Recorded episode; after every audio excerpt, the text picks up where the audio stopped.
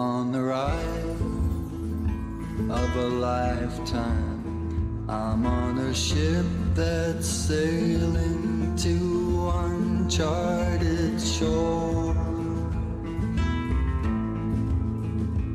And I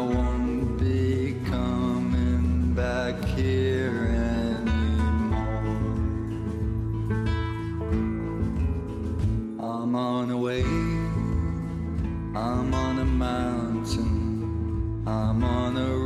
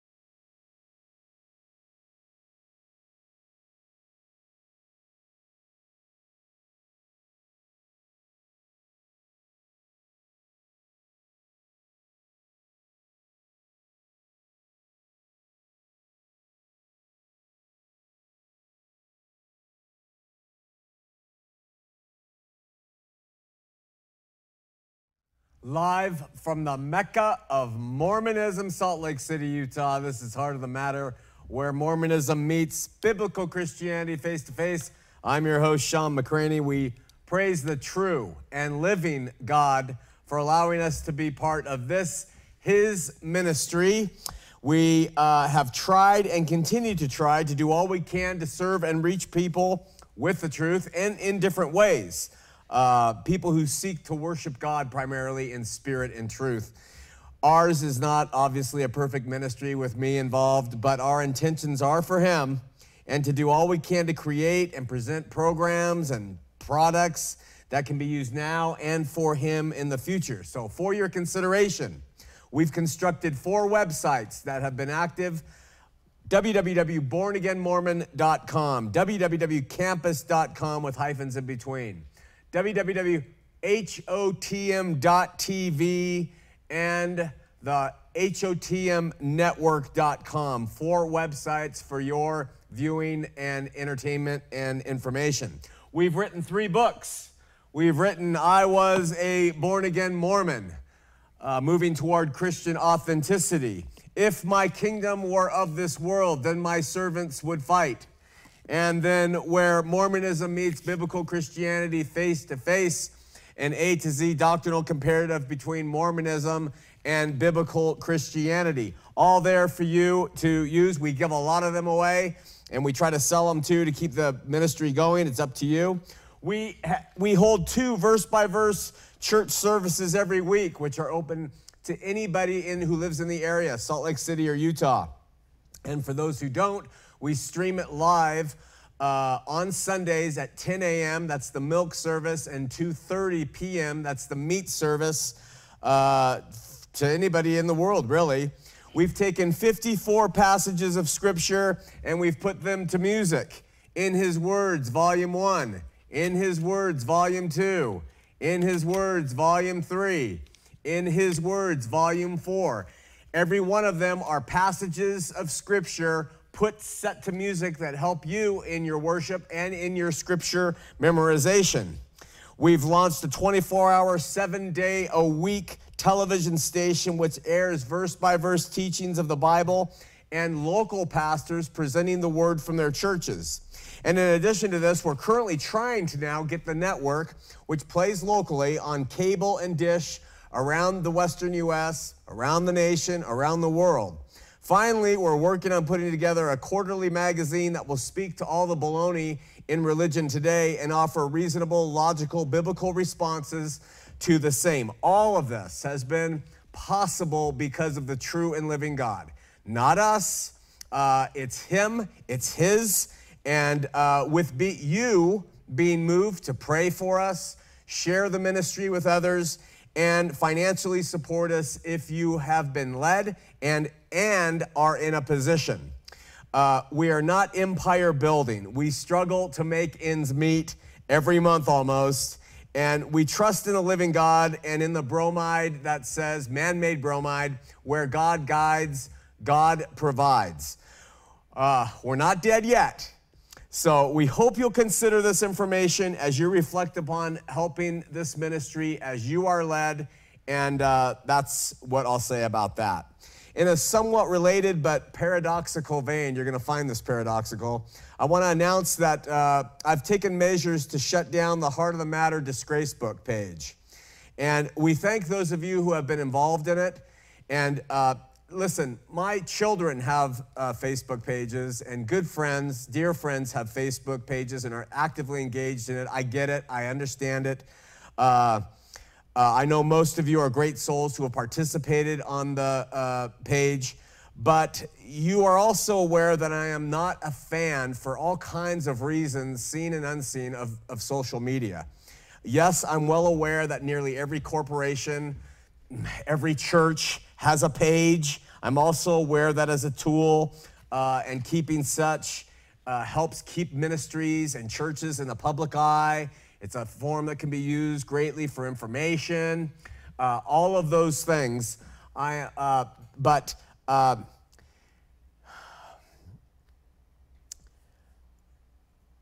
I think it can help keep financial uh, ministries financially solvent.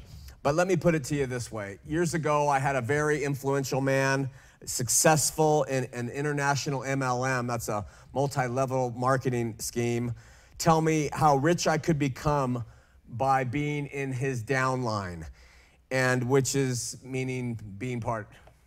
Which one? All right, this one. This one now, you guys. This one. This one, you guys. No, I'm not. The light's not on. How am I supposed to know if. All right. I can't. Oh, oh, okay. I don't watch that screen. Listen, um, I'll just self direct. I will remember to go back and forth he asked me to be part of his downline. He said I could become really, really rich, and he pushed me hard for a while. And finally, I said, You know, I'm really not sure you understand, but I would rather be laying in a gutter, starving to death, than be successful in an MLM. That's how ardently I stand on certain principles, not all, but certain principles. And I could not feel less the same about having this ministry part of social media and, and, and that includes uh, Facebook and Twitter and spam emailings and Instagram and the like. Why now? Because had we done it when things were critical and everyone was on it and during the Trinity uh, stuff and all that, people would have said, oh, you're just, you're just trying to get away. Now we're in a very calm period and now it's time. I've, I've wanted to do it and talked with Derek about doing it for a long time and with Mary, but now's the time ministry and church, at least this ministry and this church, is not a business. We are not in business.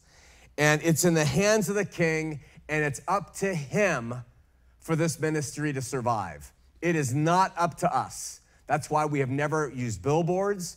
We've never used uh, all the different strategies that can be used through social media to keep yourself alive. Uh, and so I have been hypocritical in allowing it to be up because I personally have not been for it. So I take this approach very seriously, and for a number of reasons that will go unstated, we're closing it up. In the end, as I watch church after church and pastor after pastor play into the hands of social media, I don't want anything to do with it. And so, uh, those of you who have been part of it, we thank you, we love you, but it's time for us to further separate ourselves for, uh, from this type of thing and I pray that those who can hear will hear. All right, last week, Danny handed me uh, one of the most comical things I've ever seen since being here in Utah relative to the Mormon Magic Kingdom. If there was to be a world conference for uh, evidence of the Bible, where do you think it would be held if we brought in all the experts and all the uh, artifacts and everything possible? What place could hold it? the Coliseum in Los Angeles, the state of Texas. Uh, what would be able to hold that type of convention? Well, in the Deseret News on Thursday of April 17th, uh, there is an ad here, and it says, Attend the world's largest Book of Mormon evidence conference. The world's largest. Where is it? Orem, Utah, at the SCERA Theater. Uh, Orem, Utah, the SCERA Theater, the world's largest. Now, you gotta have, be kind of a discerning reader because you can really be impressed with all the pictures here and the, and the experts that are gonna be presenting there. Really, there's Rod Meldrum, president of FIRM, and that's, that's an archaeological group, and Wayne May, publisher of Ancient American Magazine, so he's a publisher. And then after that, what you get are a best selling author, speaker, TV host, a producer of the Nephite Explorer series, an international speaker, a singer songwriter, an executive film producer, Amberly Nelson, who I looked on her thing, Jewish symbology expert. She's a mother of seven who enjoys reading about symbols. Uh, Alan and Suzanne Almond, uh, Osmond, it says legendary performers. They're going to be there at the evidence for the Book of Mormon. And it goes on and on and on with people. Crime scene investigator, DNA researcher, keeper of Joseph Smith's sword will be there. Uh, Michelle Bayer, it says legendary musical performer. Karen Grant, joy coach. And Carrie Guthrie, LDS artist. When you look at this, there's two or three people who are going to present garbage about the evidence for the Book of Mormon. The rest are entertainers and writers and, and TV or, te- or uh, film people. And it's going to go on this Friday and Saturday at a movie theater. The world's largest Book of Mormon evidence conference.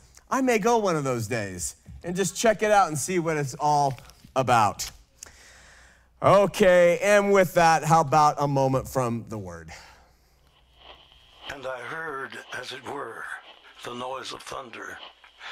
One of the four beasts saying, Come and see. And I saw, and behold, a white horse. Last week we showed you a clip from our campus gatherings where I went through 1 Timothy, Timothy and pulled out verses where I asked all of you if we were to take all those verses literally. I did this because people have been coming forward and saying, Sean, your church needs to have deacons and, and bishops and elders in order to fit the, the church model. And, uh, and so I maintain that uh, while there such things were used in the early church, certainly, I believe what it says, and could be used in the modern church today, no doubt. It all depends on need and the situation and the working of the Holy Spirit. To illustrate this point, we covered a few passages from other parts of 1 Timothy last week, if you remember, and let me end it with a few more uh, uh, passages from just those four pages. At chapter 5, verse 3, Paul begins by instructing Timothy on how to deal with widows. Okay? Now just imagine that in your church there's widows. This is how Paul tells Timothy what to do. At the time, there were a lot of people who were being killed for their faith, and that was a widowmaker. There was a lot of widows being made. So this was purposeful, and there was probably a lot of things going on that we don't understand as to why Paul wrote this to Timothy. So I'm not criticizing Paul for his directives to Timothy. I'm criticizing ourselves for taking and saying everything must be literally interpreted and applied to ourselves this day in the church. So at verse 9, Paul writes to Timothy and says, Let not a widow be taken into the number under three score years old, having been the wife of one man. What does this mean? Let not a widow be taken into the number. It seems that he is speaking of widows being taken in to the number of widows who are being cared for by the church. You see, when they were a widow and, and their husbands were killed for the faith, they came and said, What do we do? We have nothing. We've been kicked out of the synagogue. Our own people hate us. Our families have nothing to do with us. Where are we going to go? And so the church would say, Well, we'll take you on. Paul gives Timothy some directives on how to qualify. And he says, Don't take a widow who is, and he gives eight clear instructions. You ready? He says, they ha- if they're under three score years old, that's under 60 years of age, do not take them in. If they have been the wife of one man, then take them in, well reported for good works, brought up children, lodged strangers, washed the saints' feet, relieved the afflicted, and if she diligently, followed every good work. So, that is what Paul writes to Timothy. There you have it. First of all, does your church implement this order when deciding to help widows out or not? If not, why not? Uh, it's got to be at least 60, have to be only married to one man, must be well reported of doing good works, has brought up children, has lodged strangers, washed the saints' feet, relieved the afflicted, and diligently followed every good work. Then she can be numbered with widows who the church will care for. In our day, now, to be in harmony with Scripture, no, yes. If you say not applicable, Sean, not applicable, I want to know how you justify saying it's not applicable. Because with the same idea that you say that's not applicable, can't I say that deacons and elders and bishops are not applicable to this church here and what we're doing? This is my point. I'm not trying to say who's right and who's wrong. I'm saying we have let the New Testament become a law and we use that law to look down and orchestrate and excommunicate and hurt other people. Paul doesn't stop there. He says in Timothy 11 12, uh, chapter 5, but the younger widows, okay, that's under 60 years of age, under three score years of age, refuse. Okay, so you're 58, your husband's killed, you refuse them, okay? He says, Paul says, for when they have begun to wax wanton against Christ, they will marry, having damnation because they have cast off their first faith. Now, we have a choice. Take this in the context that it was given and reasonably try and understand it in this day and age or demand demand that all he has said must be followed as it is written exactly. Is it possible that there were young widows around at that time that Paul was aware of, and he was writing specifically to warn Timothy of the things they were doing? Absolutely, sure. Can this, these things apply to our day in certain areas? I'm sure there, this could be possible. But the point is, we must live and walk by the Spirit and use these lessons and warnings in Scripture as guides and not as law. Let me give you one more example. In verse 23, we have a line that is included. Now, there's King James literalists that say every word we follow as it is. Okay? There's a line, verse 23, that's easy to dismiss, dismiss, especially when we understand that the epistle was written to Timothy in particular. Uh, but in the face of this being written, we have to ask who gets to decide if we accept this as cultural or not? Do men decide for us? Does tradition? Do scholars? Does our particular sect? Does your pastor decide? What does verse 23 say? You ready? Drink no longer water, but use a little wine for thy stomach's sake and thine often infirmities. Now, I know here we sit back and we'll chuckle and we'll smile and we say, haha, that's obviously not for us. Obviously, that one is not for us. Well, let me take, give you a little ex- experiment here, okay? Let's just take the verse before that and read with me. You ready? It says, Lay hands suddenly on no man, neither be partaker of other men's sins, keep thyself pure. Now, in the church, this first line is taken very seriously, verse 22. Don't lay hands on men impetuously. Let them mature in the faith. You know, uh, on and on and on. We could do a whole sermon on what it says in verse 22. Then suddenly in 23, drink no longer water, but use a little wine for thy stomach's sake. Where do we draw the line on what we take and what we don't? Now, almost every single person, any Christian will say today, 23, we can definitely not apply, but 22, we must. And again, we throw the spirit out. We're using the letter of the law to govern. And, and I'm just suggesting we get away from that as quickly as possible. Don't get me wrong. I trust in the word of God, old and new, and accept it as God's word. But first, for a specific time and purpose when it was written, that gives us context. and then for a specific purpose and time for us to use spiritually by the Holy Spirit as we move through this walk in this modern age. My aim is to get people to try to rest in Him and to really uh, and to really walk by the law that He has written on our hearts. And so, with that, then we could see a widow come in who's 35 and she has two kids. She's never washed the saints' feet but she's been a, a, good believer and her husband was killed and she has nothing can the church help of course she's not 60 she's not 60 years old but that's okay. See that's where the spirit overcomes the letter. We have become a letter ridden church using the new testament as the new uh, letter written in stone. And with that let's have a word of prayer. Father we love you and seek your spirit as we go in and talk more about your spirit. And we pray that you will open up our eyes and ears, correct me when I'm wrong, and help me, my eyes to open to things that are incorrect, to repent quickly for the things I share which are not true, and that other people will have the, your discernment to know what is right and what is wrong. Uh, we are fallible men, and we rely on you and your Holy Spirit to govern us. So we pray for this in Jesus' name. Amen. Got myself, you know, into a lot of hot water over the term Trinity the past few months. I still reject the term even more so than I did then.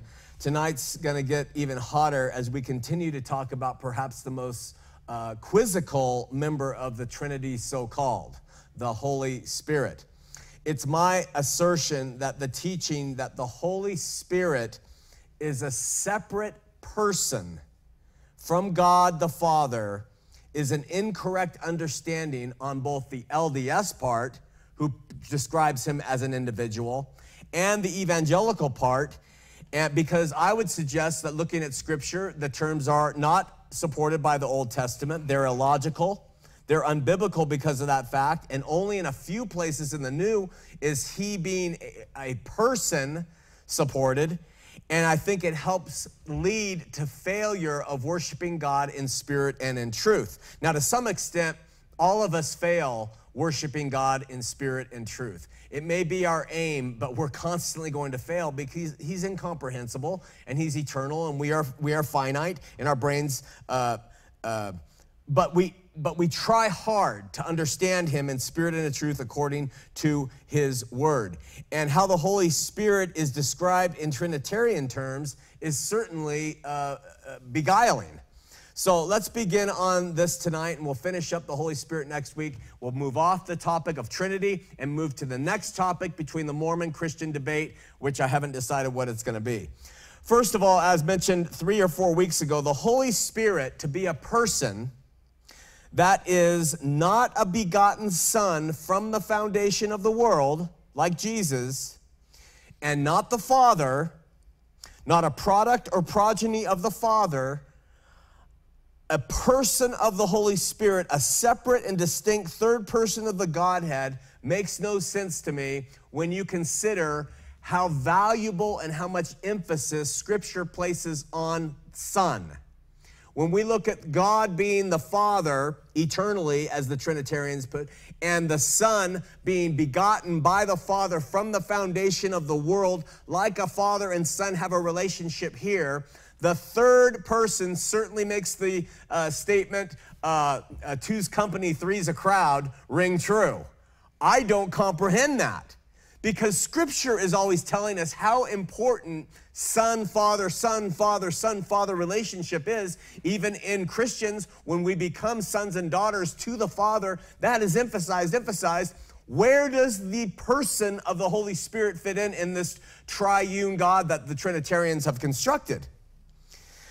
I can understand one God who sends himself in spirit to reach and teach and testify of his only begotten Son. I can understand that completely. His word made flesh. Now, there have been a lot of books written about this question of the Holy Spirit being a person in the doctrine of the Trinity. So, what I'm saying is nothing new. In fact, I'm going to quote from some of the arguments presented in a few of those books. Here are some things to consider I would suggest that single God, we do believe in single God, is omnipresent by his spirit, which is not a separate person, a separate male spirit, a separate man spirit, but is the Spirit of God. It is His Spirit. Also, the Holy Spirit is the power, the dunamis of God. Scripture talks about it being the power of God. And the power of God comes upon us when we have been cleansed by the shed blood of His Son. And He sends the power of God to be upon us, not a person. The presence of God, not a person. Spirit God, not spirit person. That's what I'm arguing.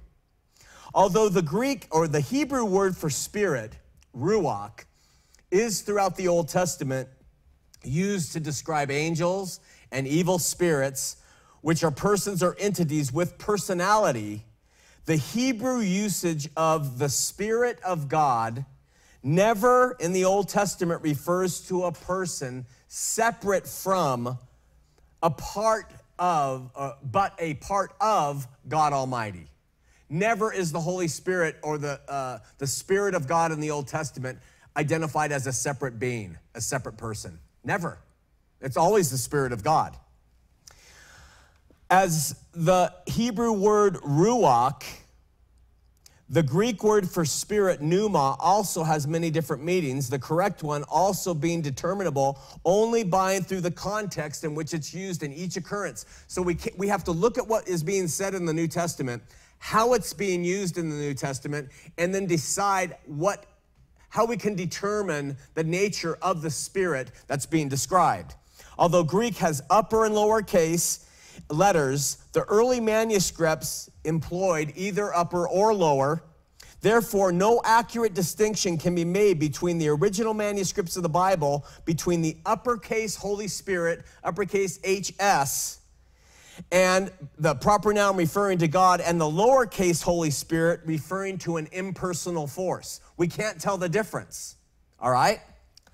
The phrase the spirits of God never occurs because it would refer to separate spiritual entities within a multi personal God. There is only the Spirit of God, His Spirit, not a Spirit, okay? Compounding the problem is the fact that the article the the Holy Spirit, was often added by translators, leading the reader to think that the Holy Spirit is referring to a separate person, a third person of the Holy Trinity, as taught by uh, a, uh, early church or later church Christian orthodoxy. So, like my issue with the eternal sonship existing in the Old Testament, most scholars admit that the concept of the Trinity cannot be substantiated in the Old Testament. In particular, the Holy Spirit as a kind of independent or distinct entity has no place in the Old Testament revelation. None. It is God, it is His Spirit, not the Holy Spirit, it is His Spirit. With the exception of a few comparative difficult verses in the Gospel of John, and those verses are used over and over again to prove that the Spirit is a person. The New Testament also gives no certain incontrovertible indication that the Holy Spirit is a personal being co equal with the Father and the Son. I would strongly suggest that it therefore makes sense to understand Holy Spirit in the New Testament just as it was understood in the Old Testament, either as God Himself or His presence and power, not a separate and distinct personage. The Greek word for spirit, pneuma, is neuter, okay? And that means it's not gender specific. It's not male or it's not uh, masculine or feminine. And all pronouns referring to the spirit make him necessarily impersonal. New Testament translators knew this grammatically, but they groundlessly translated references to the coming of Spirit of truth as He instead of it because of Trinitarian prejudice. Now, admittedly, I just learned something. I, um, Mary got me a Young's uh, Greek New Testament. And that's, supposed, and that's supposed to be a literal translation of the Greek. In that Young, in John 14, 17, he translates Holy Spirit not as it or the impersonal neuter, but as He. Now, I am curious. Now, this was done in 1830. That's when Young did the translation back in England, and he was a scholar. But I'm curious to know why he used he. Was it prejudice from all the years of teaching a, personal God that influenced his way? Because I checked the Greek, and the Greek is neuter. So, what would cause a literal translation of the Greek, which is neuter, to use uh, to make the, uh, um, it gender specific as masculine? I don't know. And maybe some of the scholars who are out there, Rob Bowman or someone, can tell me. Uh, but I'll, we'll check into that to find out. Uh, but the argument is if, if if they had just tr- consistently translated neuter pronouns as it, its, itself, which, instead of he, his, him, who, and whom, the case for the personality of the Holy Spirit, the person, would largely disappear from Christian belief. So the question is Am I wrong? And I don't know yet, I just found this out. Am I wrong on the idea of uh, uh, neuter pronouns being turned into gender specific masculine pronouns, is that proper in John or is it tradition? That's the question. And because I just found that out, I don't know. A couple more things and we'll open up the phone lines. And we have Philip from Alabama waiting. John 14, Jesus refers to the Holy Spirit as the comforter. Any translation from one language to another and I'm terrible at language, but it must recognize the unimportance of gender. And I realize this when my kids and my wife sometimes will explain to me Spanish. And for the most part, languages assign a gender to nouns, and they do so in an arbitrary manner. So let me explain. Uh, a Spanish word for car is el carro, carro, uh, the masculine. But the bicycle is uh, la bicicleta. Esta bicicleta. Now, that's female, that's feminine. Why would they do that? Now, listen, no one would translate into, the, into English our car, he, and my bike, she. You wouldn't do that. And, and, and so either the word would require the neuter it, and it should just be it, but, but that happens in, in, uh, in languages that assign gender nouns to impersonal or inanimate objects. So a, a, writer or a poet might do the same thing using figurative expressions. And that's why in the scripture we see the Holy Spirit called the Comforter. That assigns an idea that it's like an actual person comforting, but it's the Holy Spirit comforting. And we're going to talk more about that. But to give you an example of personification in Scripture, if you go to uh, Proverbs 8 and 9, the word wisdom is personified there. And yet, there's not a person on earth who would seriously consider that a person was named wisdom that helped God create the world. That God created the world by his word, and wisdom over there helped. It's just the way that we are trying to identify but Proverbs 8:30 says that wisdom helped create the world and refers to wisdom as a person. So the John 14, 15, 16, the Spirit of God is personified as the comforter. Okay? Uh, we'll continue on with this. All of these statements point to the role of the gift of the Holy Spirit in continuing the work that Jesus started. And and even empowering his followers for greater works.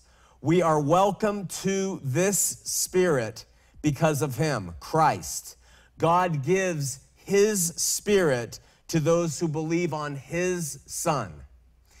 The spirit is not independent and self existent, in my opinion, but is the mind of Christ. And there's scripture that says that. I'll give them to you next week.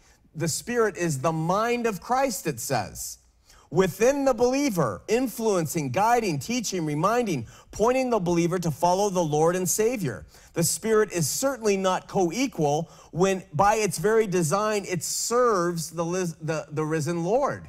It is His Spirit, Scripture says. Okay? But the use of personification is appropriate because it carries the personal presence of Christ into the life of every believer. So we personify it with terms that make it seem like a human being or a person, not a human being. Practically speaking, the Holy Spirit in us would not ever lead us or teach us or want us to do anything that Christ wouldn't have done because it's Christ in us. Okay? When we start thinking that there's a person that is in us and that he is a person and we incorporate that into our worship and we incorporate that into our prayers. Oh God, send your spirit, or Holy Spirit, bless me. I believe there's a difference. And I'm not sure we're on the right track when we uh, uh, praise and worship in Trinitarian sense. And that's what we're addressing here. So we'll stop here and open the phone lines 801 uh, 590 8413, 590 8413, 590 8413. And then we will consider picking up the Holy Spirit next week in the person of the Trinity and talk about all of that. We're going to go to Philip in Alabama on line one. Philip, you are on Heart of the Matter. Okay. Um, I just got a couple of questions for you. Um, can we lose our salvation No, you can't lose it. no matter what you do? What you do, no, but you can certainly walk from it. So you can lose it. No, you can't lose it. But you can I mean, is certainly. it, is it possible to stop having salvation at any point? To do what? Is it possible to stop having salvation at any point after you've been saved? Yeah, what eh, how it's possible is not through actions of faithlessness and failure and sin. It's possible because sin has overcome you to the point where you choose to walk from belief. It's all about belief. It's nothing to do about losing your salvation like, "Oh, I messed up this time. I said one too many F words, salvation lost." It's not that. Right, but but but it, is possible for someone to have been saved and to possibly go to hell. Absolutely. Okay, but what about what about John three fifteen though, where it says, "Whosoever believing in Him should not perish but have eternal life." I mean, if it's eternal life, I mean, does it stop? Does eternal? How can? I mean, if it's eternal, it doesn't stop. Whosoever No, does what? Whosoever believeth in Him Okay, should not go. perish but have There you- eternal life. there John you- three fifteen. You just answered it. Whosoever what? Believeth in Oh, Him. Right. So when a person stops believing in him, so does eternal Wait, what about life. the rest of the verse though? It says, "But have eternal life." We have it. because they're And believing. I have it, and it never stops. Okay, you're How do I- reading into that. I read I read there that whosoever believes has eternal life. I think that's absolutely true. You can show me a drunken derelict prostitute who believes and I believe they have eternal life. But you show me somebody who's living the absolutely pure clean life and does nothing but good who doesn't believe and I'll show you somebody going to hell. It's all belief. Okay. Everything is faith. about- Okay. Everything is faith. Well, okay, but you know, King Saul, you know, he lived a horrible life, and you know, at the end of his life, he went to heaven. You know, the prophet said, "Today you will be with me in heaven." So, you know, he killed lots of people. He was a murderer. You know, he lost his faith in God, but he still went to heaven. Okay, uh, I don't know the passage you're referring to where it says King Saul went to heaven. Where is that? Uh, it's in the Old Testament. You can just look it up. Just Google it. You know, it says, "Today you will be with me, or tomorrow you will be with me." You know, King Saul with David. You know how he chased David. Yeah, I know King Saul, and I know all of his his failures, but one I don't know Remember about. when he called the witch? When he went to the witch? I understand all of that, but what I don't understand is do we have scripture that says King Saul stopped being a man of faith? And do we have a scripture that says King Saul went to heaven, which there was no, there was a paradise part of Sheol at that time. So it would be hard for me to believe that King, there's a scripture that says he went to heaven. But I mean, It's today you will be with me. today you will be with me? Yes, you remember when he went to the witch? When he called, when he went to the witch he talked to her. Yeah. The prophet came. Yeah, that's what that's what the prophet told him. Remember Okay, yeah. part? okay. And the prophet came from from what source? He came to him from God. God. Wait, wait. Who did wait, who did Saul go to to bring conjure up the prophet? He went to a witch. Remember? Okay. Remember? We have a whole bunch of problems here. uh, and what you're doing is you're relying on the words of a spirit conjured up by a witch that Saul went to to establish that Saul was going to go to heaven. I don't trust I- I- that. okay. Yeah. But, I mean, I But can I- And if it's eternal, if it's eternal life, it can't stop being eternal. That's all I'm saying. We always, we're always saved. I would agree as long as you're believing. Look at look at the parable that Jesus told of the vine. Abide in me and I will abide in you. If you stop abiding in me, you will be cut off and burned. That's what he says. I don't say it. I mean, what does that mean, my friend? Previous Remember the previous chapter that's talking about the Holy Spirit. He said, he said, abide in my love. No, he says abide in me. He says Okay. abide in me. I, I, dis- I disagree with that because Wait, no, no, no. You- life- there- there's no disagreeing with it. Uh, All right, let me just quickly read it. All right, you ready? Just really quickly. Let me just read what it says. I am the true vine, Father is a husbandman. Every branch in me that bears not fruit, he takes away. And every branch that bears fruit, that's love, he purges it. Now you are clean through the word which I have spoken. Abide in me and I in you. As the branch cannot bear fruit of itself except it abide in the vine, no more can you except you abide in me. He goes on, says, I am the, the vine. And then he says, If a man abides not in me, he is cast forth as a branch. So that's talking about believers who have been in the vine. You can't be a branch unless you've been in the vine. And is withered, and men gather them and cast them into the fire, and they are burned. But if you abide in me, and my word abides in you, you shall uh, ask what you will, and it will be done unto you. It's very clear. Abide in the vine, even if you're a bad vine, even if you're a vine that's not worth, if you're abiding in him, you are with him. But if you're not, you will be cut off. Now that is one. Can I give you more? Wait, wait, wait. Before that, let me address that first. Go ahead. Uh, if you go back to the previous chapter, he just mentioned giving the Holy Spirit, and he mentioned that the Holy Spirit will abide with the believers forever. So, um, so if you take that, you go to John 15, he's saying that all believers abide in Christ. So all believers are saved forever. You read the previous chapter. Okay, you, uh, you're, what you're reading into is you're saying that in the previous chapter, Jesus teaches that the Spirit will abide forever. He will, Yeah. with anyone who believes. But if you don't Oh, abide and you don't Right. believe, you're in trouble.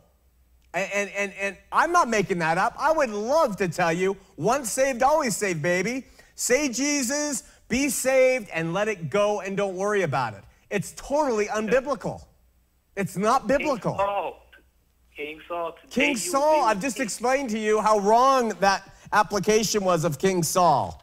Okay, all you got to do is look life, at. Stop believing, went to heaven. Today you'll be with me. Look it up. I, I appreciate Uh, your. I appreciate your call, Philip. I'm, we're gonna just differ. question. I got one second question for you about the Holy Spirit thing. Yeah, go ahead. Talk about the Holy Spirit. He said it was a it. Yeah, I believe the Holy Spirit is a not a person. Yes. He said the Holy Spirit is a it. All the translators, 90 translators of the Bible, they all put he. Most of the translators put he. Yeah. Referred to as a person. Yeah. Disagree with all the translators of all most of every Bible. All. Yeah. You you you're a better Greek scholar. No. All the translators. No, I'm not. But because they call because they call the Holy Spirit a He, it's the Holy Spirit of God. But naming him a He, which we just talked about, if the, all those Greek words that all those scholars you're talking about translated into the masculine, all of those Greek words were neutered. That means they don't have a gender. That means the Greek words were all in the New Testament that all of your scholars translated and called the Holy Spirit He. With the Greek, they were all it. They were all its. They were Okay, they were all gender neutral. Wrong, and you know better than all of them. Okay, no, I don't know better than all of them, but I'm just telling you what the what the Bible says. And all I know, and, and listen, this listen. By the time we, by the time we got the Bible, uh, and these things have been in the hands of the Catholic Church, and the Bible was put through the Catholic Church, and King James said, listen, translate the best you can, but you stick to what is doctrine. We have the Holy Spirit being called a he when the Greek, and you can look it up yourself, is, is neuter. Now, I don't know what to, you, to say to the you. Bible before the King James. Go to the Geneva Bible. It says he. Okay, again, I don't know what care what Bible it says. He, man, you're saying you're. Okay, I'm saying it says, I'm saying it says, look at the Greek. I don't care what translators say. That's why I have a literal translation. That threw me a curve, admittedly, and I'm gonna find out why. But I look at what the Greek says, and if the Greek is neuter, it's not a he, dude. I don't care what anybody wrote. It's not a he. It's neuter, and that means an it. Okay, we're gonna let you go, Philip. God bless you. God bless you. We're going to Carla on line two. Carla with a K. Not ready yet. Carla with a K, hang on the phone. Okay, listen. While Carla with a K and line three is being opened up, I want to give you a taste of what it's like to be LDS. I want to give you a taste of what it's like to be in the LDS mindset. I want you to understand exactly how they see life. And it couldn't come from a better place than right next to the ad. It says, a personal Easter parable.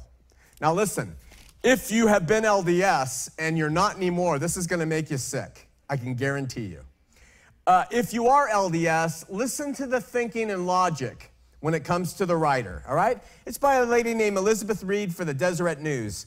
Isaac, my five year old son, ran up excitedly and announced, Mom, I can go all the way across the monkey bars. Come watch. It was spring 2013, and my family was at my parents' house for Easter. Successfully traversing the monkey bars was an accomplishment Isaac had been attempting for months. My two year old daughter, Eleanor, and I followed him outside and stood on the patio clapping while we watched him make his way from one end of the playset to the other. He reached to the end, and Eleanor ran out to stand under the bars, grinning up at him. I congratulated Isaac from the patio and stood to turn back to the house when his next sentence stopped me. I'm going to go across again, he started back across the bars. Immediately, the impression came to my mind that if he attempted another crossing, he would fall. With Eleanor underneath, looking up at him, a serious injury could occur. I jogged toward the bars and called out, Wait a minute, until I get Eleanor. I don't want you to accidentally fall on her.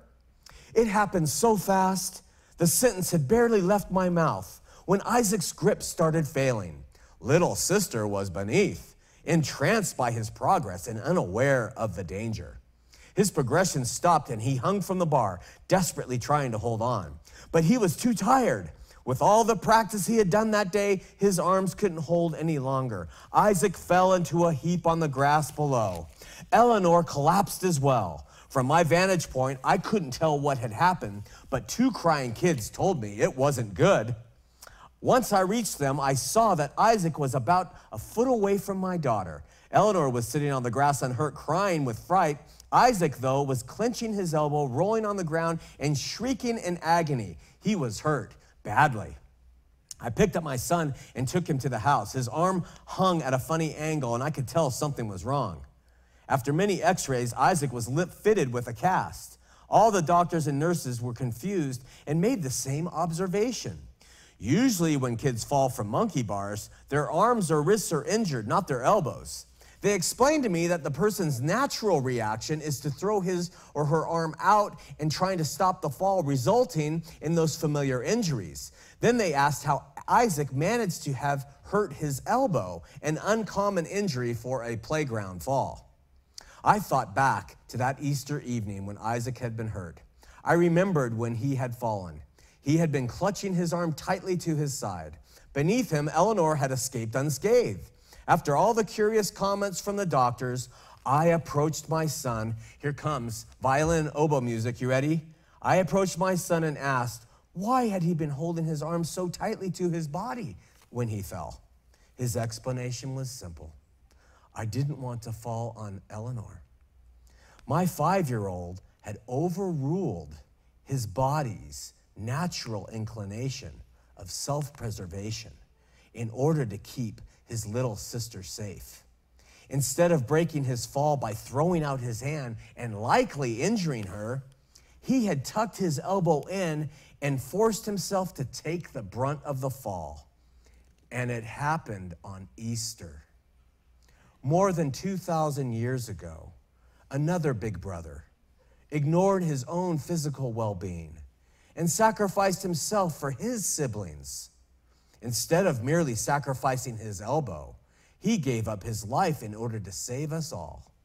While Easter has always been one of my favorite holidays, experiencing my son's sacrifice has made the day more personal.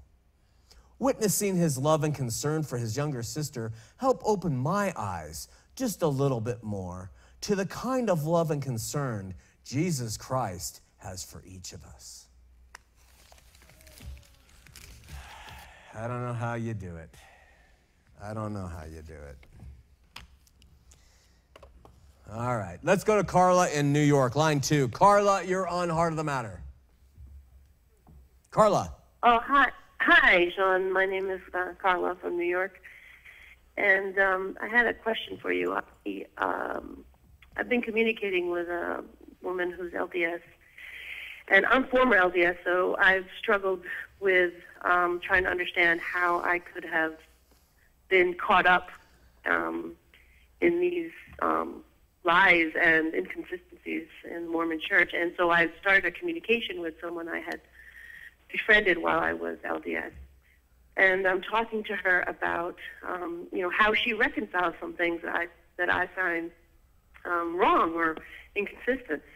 And uh, we were talking about um, the veracity of the Bible, and I wanted to just read you a little bit about something she had sent me, and um, wanted to know what your thoughts were. I, I, I couldn't um, understand something she had said, and, and thought maybe it's something that I didn't learn while I was LDS for a few years. Uh, she wrote that for a thousand years, people have used the Bible to create many different doctrines. The Bible is inconsistent and contradicting on many points of doctrine. For instance, in Matthew 19, 16, verse 16 to 18, we read, And Simon Peter answered and said, Thou art the Christ, the Son of the living God. And Jesus answered and said unto him, Blessed art thou, Simon, for flesh and blood hath not revealed it to thee, but my Father which is in heaven. And I say unto thee, that thou art Peter, upon this rock I will build my church. Uh, she goes on to say that many people who do not understand the structure of the English language think that Peter is the rock that Jesus Christ was referring to, but the rock is actually referring to Revelation found in verse 17. She says that revelation is defined as when the Father reveals truth to an individual, and the only way to receive truth is through revelation, which involves feelings in our hearts and thoughts in our minds. Not thoughts alone, not feelings alone, but a combination. I was wondering what you thought about that. What I think about that is if she understood uh, the Protestant Reformation, she would understand that most of the Christian world uh, denies the idea that Peter is the rock upon which Christ built his church and agrees that it is uh, the Spirit that revealed. Flesh and blood has not revealed this to you, Simon Peter, but my Father which is in heaven. And it's that Spirit that Christ says, Upon this I will build my church. The LDS take that passage as saying this direct revelation that Peter received from the Father is what he would build his church upon and which is sort of a play on words with the Spirit, but it means, uh, Peter, you are receiving this revelation. Upon this revelation, I will build my church. You're going to be the first prophet, and there will be prophets after you. That's really the context of how the LDS understand that scripture. Uh, nevertheless, her idea that we gain truth through the thoughts of our head and the feelings in our hearts is incongruent with what the scripture says. The Bible does not contradict itself in a whole bunch of places. That wasn't a contradiction, what she said in the first place. But there are some, there are uh, maybe a handful of places where numbers are off, and there's some problem with dates, especially within the Old Testament. And uh, uh, but otherwise, I have not seen anything that uh, demeans the Bible as being accurate and uh, able to lead all people to salvation. But in terms of one last thing, uh, Carla, in terms of how we know truth, uh, the example of how to know truth is found in the New Testament, which tells us to test all things. How do we test all things? We test all things by going to the Word. In Acts, uh, the Bereans are commended because they opened up the Word of God and searched through to see if things were congruent. So we take the Scripture, we test all things by the Scripture, the Holy Spirit confirms, and then we can have some movement of the Holy Spirit in us and confirmation that way uh, verified, but it's not verified by our thoughts and the feelings we get. So their epistemology, or the way that they find out or discover truth, is the same epistemology that Hitler and the Third Reich used for people to understand whether they should follow Hitler or not.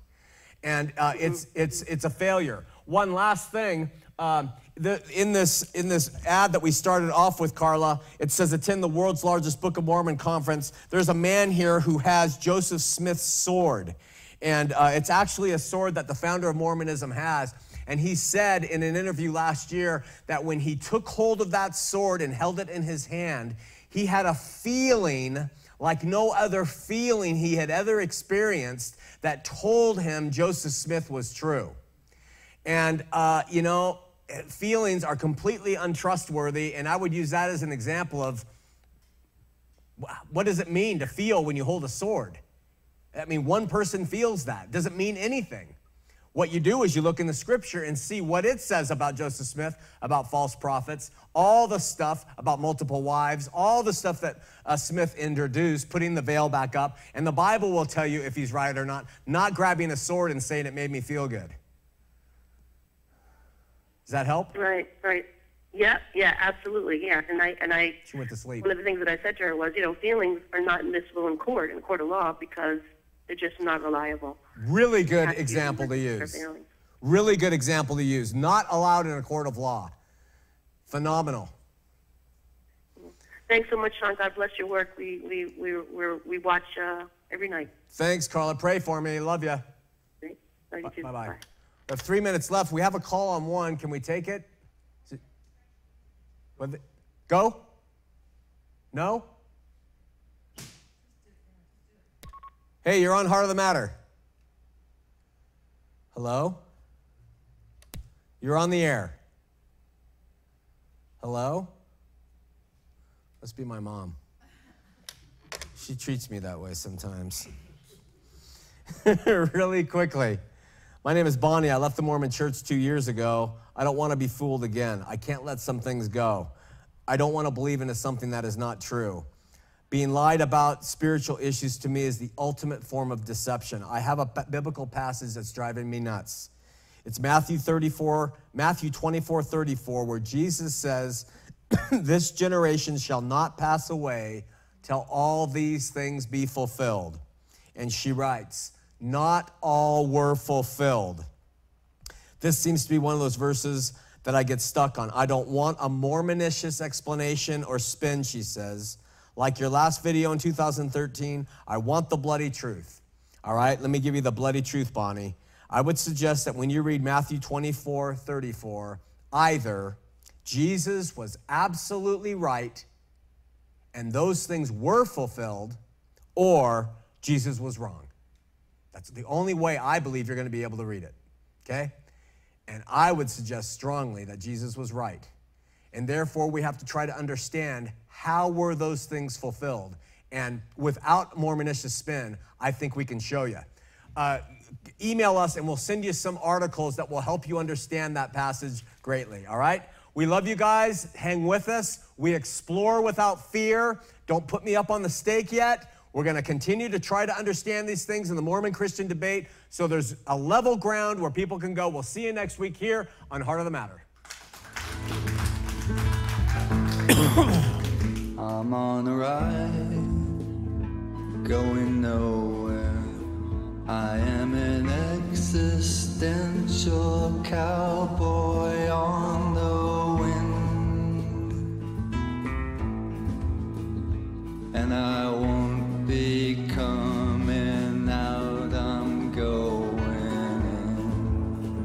in. This man's awake, a storm's arising, the dawn's awaiting till a hundred monkeys know. And I can feel the stars.